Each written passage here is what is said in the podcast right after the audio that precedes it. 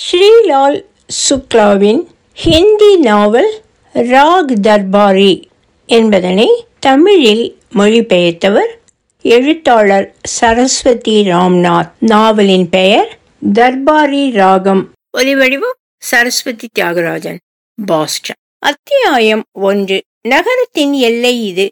இங்கிருந்து தொடங்குவதுதான் இந்திய கிராமம் எனும் பெரும் கடல். அங்கே ஒரு ட்ரக் நின்று கொண்டிருந்தது. அதை பார்த்ததுமே பாதைகளை பலவந்தமாய் மிதித்துச் செல்வதற்கென்றே இது பிறந்திருக்கிறது என்ற உறுதி ஏற்பட்டுவிடும். சத்தியம் அதாவது மெய்யைப் போலவே இதற்கு பல தோற்றங்கள் இருந்தன. போலீஸ்காரன் தான் நின்ற இடத்திலிருந்து பார்த்தால் இந்த ட்ரக் நட்ட நடு பாதையில் தான் நிற்கிறது என சாதிக்க முடியும். இன்னும் ஒரு புறத்திலிருந்து டிரைவர் இது பாதையின் ஓரத்தில் தான் நிற்கிறது என நிரூபிக்கவும் முடியும். இன்றைய நாகரிகத்தின்படி டிரைவர் ட்ரக்கின் வலது புறத்து கதவை இறக்கையைப் போல் நன்றாய் திறந்து வைத்திருந்தது அதற்கு மேலும் அழகூட்டியது எனலாம். இது மட்டுமா? இந்த இங்கே நிற்கும் சமயத்தில் இன்னும் ஒரு வாகனம் இதை கடந்து சென்றுவிடும் என்ற ஆபத்துக்கும் இடமில்லாமல் இருந்தது குறிப்பிடத்தக்கது. பாதையின் ஒரு புறத்தில் பெட்ரோல் பங்க் ஒன்று இருந்தது. மற்றொரு புறத்தில் கூரை வேந்த கடைகள் மரக்கட்டை ஒழிந்து போன தகரத் துண்டுகள் மற்றும் அங்கே கிடைக்கக்கூடிய தட்டுமுட்டு சாமான்களை கொண்டு நிறுவிய கடைகள் வரிசையாக நின்றன. அவற்றை பார்த்ததுமே இந்த கடைகளை எண்ணிவிட முடியாது என்பது புரிந்துவிடும். பெரும்பாலான கடைகளில் மக்கள் விரும்பி பருகும் பானம் இருந்தது. அங்கு விரைவில் நின்ற தூசி எண்ணெய் சிக்கு பலமுறை உபயோகித்த தேயிலை தூள் கொதிக்கின்ற தண்ணீர் ஆகியவற்றின் உதவி கொண்டு தயாரித்த அவ்வினிய பானம் தாராளமாய் கிடைத்தது.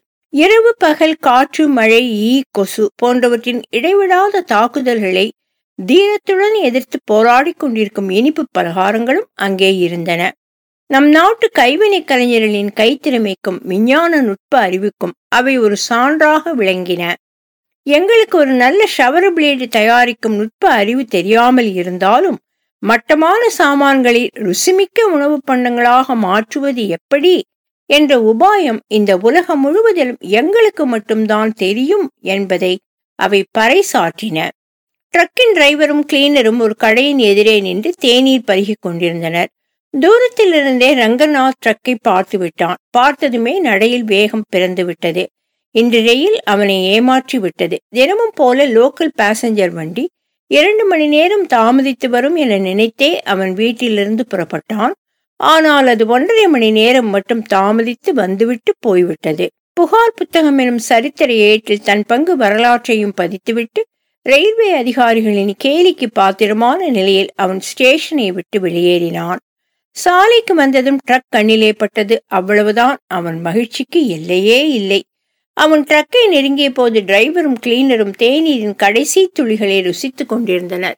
எங்கும் அங்கும் பார்வையை அலையவிட்ட ரங்கநாத் இயன்ற வரையில் தன் மகிழ்ச்சியை மறைத்துக்கொண்டு டிரைவர் இந்த ட்ரக் சிவபால்கஞ்ச் பக்கம் போகுமா? என்று வினவினான். டிரைவருக்கு நாவால் சுவைக்க இன்னும் தேநீரும் கண்ணால் பருக கடைக்காரியும் இருந்ததனால் அவன் அலட்சியமாக பதிலுரைத்தான் போகும் என்னை அழைத்து போவாயா? பதினைந்தாவது மைலில் இறங்கி விடுவேன். நான் சிவபால் கஞ்ச் போக வேண்டும்.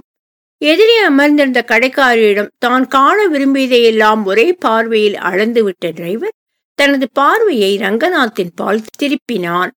ஆஹா என்ன தோற்றம். கதர் பைஜாமா தலையில் கதர் தொப்பி கதர் சட்டை தோளிலிருந்து தொங்கும் பெரிய ஜோல்னாப்பை கையில் தோள்பெட்டி டிரைவர் பார்த்து கொண்டே நின்றான். இமைக்க கூட இல்லை. பின்னர் ஏதோ யோசித்தவன் போல் உட்காருங்கய்யா.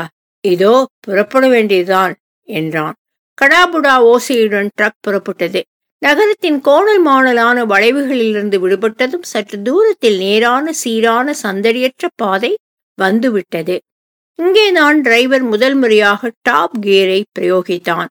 ஆனால் அது நழுவி நழுவி நியூட்ரலில் விடலாயிற்று நூறு கஜ தூரம் செல்வதற்குள் கியர் நழுவிவிடும்.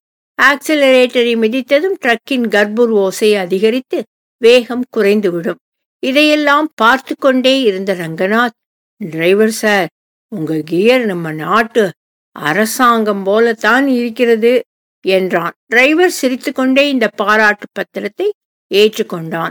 ரங்கநாத் தான் கூற வந்ததை மேலும் தெளிவாக்க விரும்புவன் போல் தொடர்ந்தான். எத்தனை முறை டாப் கியரில் போட்டாலும் அது இரண்டு கஜ தூரம் சென்றதுமே நழுவி தன் பழைய இருப்பிடத்துக்கு வந்துவிடுகிறதே டிரைவர் சிரித்தபடி ஐயா ரொம்ப பிரமாதமாய் சொல்லிட்டீங்க என்றான். இந்த முறை கியரை டாப்பில் போட்டதும் ஒரு காலை தொண்ணூறு டிகிரி கோணத்தில் உயர்த்தி கியரை தொடையின் கீழே அழுத்தி கொண்டான். அரசாங்கத்தை நடத்தவும் இந்த நுட்பங்கள் தான் தேவை என சொல்ல விரும்பிய ரங்கநாத் விஷயம் கொஞ்சம் பிரமாதமாய் போய்விடப் போகிறதே என்று அஞ்சியவன் போல் மௌனமாகி விட்டான் டிரைவர் தன் தொடையை கியரிலிருந்து நகர்த்தி பழைய இருக்கைக்கு கொணர்ந்து விட்டான். இம்முறை அவன் கேரில் ஒரு நீண்ட மரக்கட்டையை முட்டு கொடுத்து நிறுத்தினான். கட்டையின் ஒரு முனையை பேனலில் கீழே சொருகிவிட்டான். அவ்வளவுதான் ட்ரக் விரைந்தது. முழு வேகத்துடன் விரைந்த அதை தொலைவில் கண்டதுமே சைக்கிள்காரன் வண்டி ஓட்டி பாதசாரி என்று யாவருமே பயந்து போய் பாதையை விட்டு ஒதுங்கிவிட்டனர். அவர்கள் அஞ்சி ஓடிய வேகத்தை பார்த்தால் அவர்களை துரத்து கொண்டு வருவது ஒரு சாதாரண ட்ரக் அல்ல. காட்டுத்தேயின் ஜுவாலையோ வங்கக் குடாக்கடலில் எழுந்ததொரு கடற்புயலோ மக்களின் மீது ஏவிய கண்டபடி வசைபாடும் ஊழியனோ அல்லது கொள்ளை கூட்டத்தினரோ என்று தோன்றியது. மக்களே உங்கள் ஆடு மாடுகளை குழந்தைகளை குட்டிகளை வீட்டிற்குள்ளே பத்திரப்படுத்திக் கொள்ளுங்கள். நகரத்திலிருந்து இப்பொழுதுதான் ஒரு ட்ரக் புறப்பட்டிருக்கிறது என்று முன்னரே அறிவித்திருக்க வேண்டும் என நினைத்தான் ரங்கநாத். இதற்குள் டிரைவர் சொல்லுங்க ஐயா என்ன விஷயம்? ரொம்ப நாட்களுக்கு பிறகு கிராமத்து பக்கம் போகிறார் போல இருக்குது என்றான். ரங்கநாத் தன் புன்னகையினால் இந்த நல விசாரணையை ஊக்குவிக்கவே டிரைவர் தொடர்ந்தான். ஐயா இப்பொழுது என்ன செய்து கொண்டிருக்கிறீர்கள்? சும்மா திண்ணையை தேய்த்து கொண்டிருக்கிறேன். டிரைவர் சிரித்தான். எதிர்பாராமல் ஒரு விபத்தே நேர்ந்திருக்கும். நல்ல வேளை தப்பியது. சுமார் பத்து பன்னிரண்டு வயதிற்கும் கோவனாண்டியான ஒரு பையன் ட்ரக்கின் சக்கரத்திலிருந்து மயிரழியில் தப்பினான். எகிரி குதித்து பள்ளியைப் போல் பாலத்தின் மீது போய் விழுந்தான். டிரைவர் இதனால் பாதிக்கப்பட்டதாகவே தெரியவில்லை. ஆக்சிலரேட்டரை ஒரு மிதி மிதித்தவன் சிரித்துக்கொண்டே என்ன சொன்னீங்க? கொஞ்சம் விளக்கமா சொல்லுங்க என்றான். சொன்னேனே திண்ணையை தேய்க்கிறேன் என்று. இங்கிலீஷிலே இதைத்தான் ரிசர்ச் என்று சொல்கிறார்கள். போன வருடம் எம்ஏ முடித்தேன். இந்த வருடம் ரிசர்ச் செய்ய தொடங்கியிருக்கிறேன். ஏதோ அலில் லைலா கதையை சுவாரஸ்யமாக கேட்டுக்கொண்டிருப்பவன் போல் புன்னகை தவழ டிரைவர் வினவினான். ஐயா சிவபால்கஞ்சுக்கு என்ன விஷயமா போறீங்க?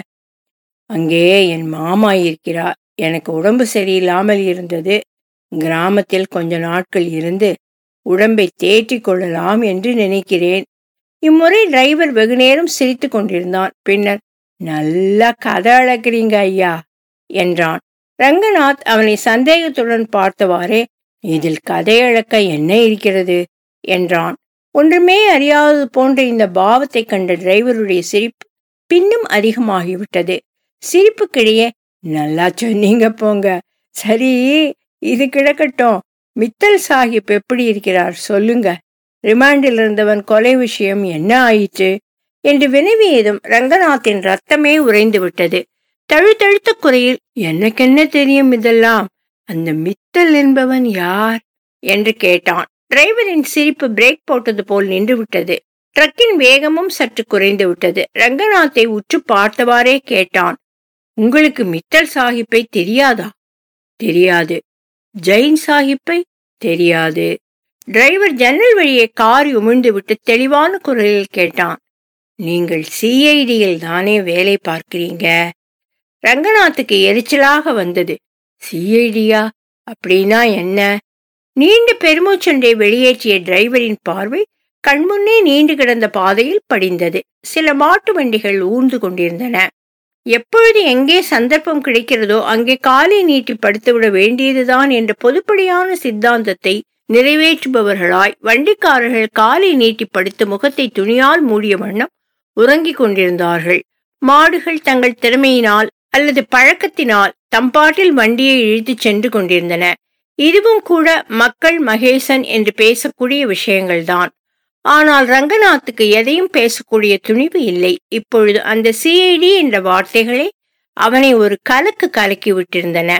டிரைவர் முதலில் ரப்பர் ஹார்னை அழுத்தினான். பின்னர் ஆரோகண அவரோகண ஸ்வரங்களில் ஒலிக்கும் ஹார்னை அழுத்தினான். நாராசமாயிருந்தது அந்த ஒலி. ஆனால் வண்டிகள் நகரவில்லை. தன் வழியே மெல்ல மெல்ல அசைந்து கொண்டிருந்தன. ட்ரக்கை வெகு வேகமாய் ஓட்டிக்கொண்டு வந்த டிரைவர் மாட்டு வண்டிகளை கடந்து செல்லவே விரும்பினான்.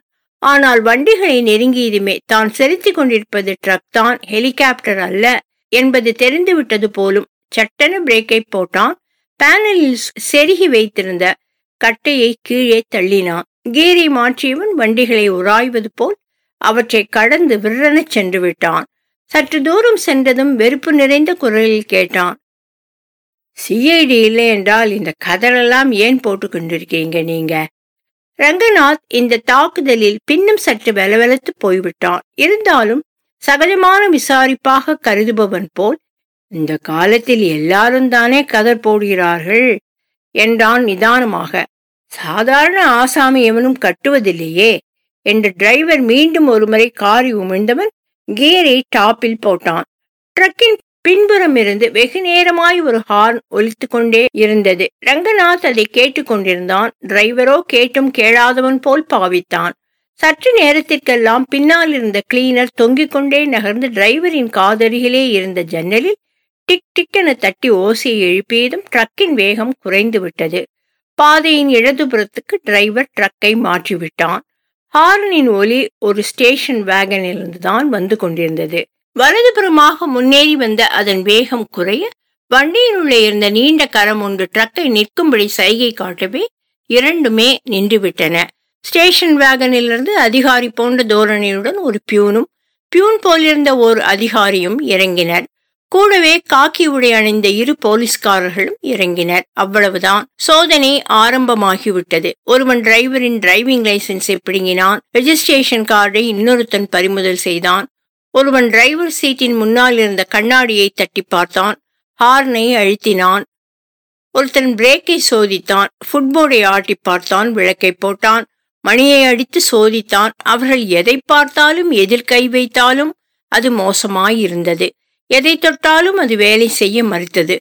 நான்கு நிமிஷத்திற்குள் அந்த நான்கு பேரும் ட்ரக்கில் நாற்பது குறைகளை பரிசோதித்து அறிந்துவிட்டனர் சோதனை முடிந்ததும் இறங்கிச் சென்று ஒரு மரத்தின் அடியில் கூடி நின்று விவாதிக்கலாயினர். விவாதத்தின் விஷயம் எதிரிடம் எந்தவிதமாய் நடந்து கொள்ள வேண்டும் என்பதுதான். ரங்கநாத் சற்று தள்ளி வேறொரு மரத்தின் அடியிலே போய் நின்றான். டிரைவருக்கும் செக்கிங் குழுவினருக்கும் இடையே ட்ரக்கின் ஒவ்வொரு பகுதியை பற்றியும் விவாதம் நடந்து கொண்டிருந்தது. பின்னர் மெல்ல மெல்ல ட்ரக்கின் கருவிகளை விட்டு நழுவிய விவாதம் நாட்டின் நிலை மோசமான பொருளாதாரம் பற்றிய விஷயத்திற்கு வந்துவிட்டது. சற்றுக்கெல்லாம் அங்கு கூடியிருந்தவர்கள் தனித்தனி குழுவாக பிரிந்தனர். குறிப்பிட்ட ஒரு விஷயத்தில் நிபுணர் போல் தனித்தனியே ஒரு மரத்தின் கீழே நின்று ஒவ்வொரு விஷயத்தை பற்றியும் சிந்திக்கலாயினர். நெடுநேர விவாதம் சிந்தனைக்கு பின்னர் ஒரு மரத்தின் அடியிலே மீண்டும் திறந்த வெளி அரங்கம் கூடியது. சற்றைக்கெல்லாம் விவாதம் ஒரு முடிவுக்கு வந்துவிட்டது என தோன்றியது. கடைசியில் அதிகாரியின் வரட்டு குரல் ரங்கநாத்தின் காதில் விழுந்தது. என்ன? அஷ்பாக்கிமார் என்ன சொல்கிறாய்? மன்னித்து விடலாமா? வேறு என்ன செய்ய முடியும் சாஹிப்? ஏதாவது ஒரு விஷயம் மோசமாயிருக்கிறதென்றால் சார்ஜ் செய்யலாம். எது எதுக்கென்று சார்ஜ் செய்வது? சில நிமிஷம் ஏதேதோ பேசிய அதிகாரி முடிவில் கூறினார் சரி பண்டா சிங் நீ போகலாம். உன்னை மன்னித்து விட்டேன். ஐயா ஒருவரால் தான் இப்படி நடந்துக்க முடியும் என்று முகஸ்துதி பாடினான் டிரைவர். மரத்தடியில் நின்று கொண்டிருந்த ரங்கநாத்தை அந்த அதிகாரி நெடுநேரமாய் கவனித்துக் கொண்டே இருந்தார். இப்பொழுது சிகரெட்டை புகைத்தவாறே அவனை நோக்கி வந்தவர் அவனை நெருங்கியதும் நீங்களும் இந்த ட்ரக்கில் பிரயாணம் செய்தீர்களா? என வினவினார். ஆமாம் என்றான் ரங்கநாத். உங்களிடம் சார்ஜ் எதுவும் இவன் வாங்கிக் கொள்ளவில்லையே. இல்லை உங்கள் உடையை பார்த்ததுமே இது தெரிந்து விட்டது ஆனால் விசாரிப்பது என் கடமை அல்லவா? அவரை கிண்டல் செய்ய விரும்பிய ரங்கநாத் சொன்னான். இது அசல் கதர் அல்ல மில் கதர். அரே சாஹிப் இதனால் என்ன? கதர் என்றால் கதர்தான். இதில் அசலாவது நகலாவது என்றார் மரியாதையுடன். அதிகாரி அவ்விடம் விட்டகன்றதும் டிரைவரும் பியூனும் ரங்கநாத்திடம் வந்தனர். சார் ரெண்டு ரூபாய் கொடுங்க என்றான் டிரைவர். முகத்தை திருப்பிக் கொண்ட ரங்கநாத் கடுமை துணிக்கு ஏன்? நான் எதுக்காக ரூபாய் கொடுக்கணும்? என்றான். டிரைவர் பியூனின் கரத்தை பற்றி வாங்க நீங்க வாங்க என் கூட என்றவன் போகும்போது ரங்கநாத்தை நோக்கி உன்னால் தான் இன்னைக்கு செக்கிங் நடந்தது. நீயே கஷ்டகாலத்தில் என்னிடம் இப்படி பேசுகிறாயே. இதுதான் நீ படித்த படிப்பா? என்று கேட்டுக்கொண்டே சென்றான். தற்கால கல்வி இருக்கிறதே. அது வழியில் படுத்து கிடக்கும் நாய் மாதிரிதான். யார் வேண்டுமானாலும் அதை எட்டி உதைக்கலாம். இந்த டிரைவர் கூட அப்படித்தான். கடந்து கொண்டே அதை எட்டி ஒரு உதை உதைத்துவிட்டு பியூனுடன் ட்ரக்கை நோக்கி சென்று விட்டான். ரங்கநாத் பார்த்தான். மாலை பொழுது இறங்கிக் கொண்டிருக்கிறது. அவனுடைய தோல் பெட்டியோ ட்ரக்கில் இருக்கிறது. சிவபால்கஞ்ச் இங்கிருந்து குறைந்தபட்சம் ஐந்து மைலாவது இருக்கும். இவர்களுடைய நல்லெண்ணமும் ஒத்துழைப்பும் மிக தேவை என்பதை உணர்ந்ததும் அவன் கால்கள் ட்ரக்கை நோக்கி எட்டி நடை போட்டன. ஸ்டேஷன் வேகனின் டிரைவர் ஹார்னை அடித்து அடித்து பியூனை அழைத்து கொண்டிருந்தான். ரங்கநாத் இரண்டு ரூபாயை டிரைவருக்கு கொடுக்க விரும்பியதும் அவன் அலட்சியமாக கூறினான். இப்ப கொடுக்கறதா இருந்தா பியூனுக்கு கொடுங்க. எனக்கு எதுக்கு ரூபாய்? இதை கூறும்பொழுதே அவன் குரலில் காசை கரத்தால் தீண்டாத உன் காசு எனக்கு தூசுக்கு சமானம் என கூறும் சாதுக்களின் தொனி வந்துவிட்டது. ரூபாயை பையில் போட்டுக்கொண்ட பியூன் பீடியை கடைசியாக இழுத்து புகைத்த பின் பாதி எறிந்த பீடி துண்டை ரங்கநாத்தின் பைஜாமாவில் மீது வீசிவிட்டு ஸ்டேஷன் வேகனை நோக்கி நடந்து விட்டான். அவர்கள் புறப்பட்ட பின் டிரைவர் ட்ரக்கை ஓட்டினான். இம்முறை கியரை டாப்பில் போட்டுவிட்டு ரங்கநாத்தின் கரத்தில் கொடுத்து விட்டான். வண்டி ஓடியது. சற்று நேரத்துக்கெல்லாம் அந்தி வேளையின் மங்கலான ஒளியின் பாதையின் இருபுறமும் உருட்டிவிட்ட மூட்டைகள் மாதிரி தெரிந்தன. அவை மூட்டைகள் அல்ல பெண்கள்தாம் இப்படி வரிசையாக உட்கார்ந்திருக்கின்றனர் என்பது தெரிந்தது. மிகவும் சாவகாசமாய் அரட்டை அடித்தவாறு காற்று வாங்கி கொண்டிருந்த அவர்கள் அதே சமயத்தில் மலமூத்திரமும் கழித்து கொண்டிருந்தார்கள். பாதை ஓரத்தில் குப்பை கூளங்கள் நிறைந்து கிடந்தன போலும் மாலை நேரத்திய மென் காற்று அந்த முடை நாற்றத்தின் சுமையால் கர்ப்பிணி பெண்ணைப் போல் தளர்நடை போட்டுக் கொண்டிருந்தது. தொலைவிலே நாய்கள் குறைத்தன கண்களுக்கெதிரே புகை மண்டலம் மேலே எழும்பிச் செல்வது தென்பட்டது. அவர்கள் ஒரு கிராமத்தை நெருங்கிக் கொண்டிருக்கின்றனர் என்பதை எவரும் மறுக்க முடியாது. இதுதான் சிவபால் கஞ்ச். தொடரும்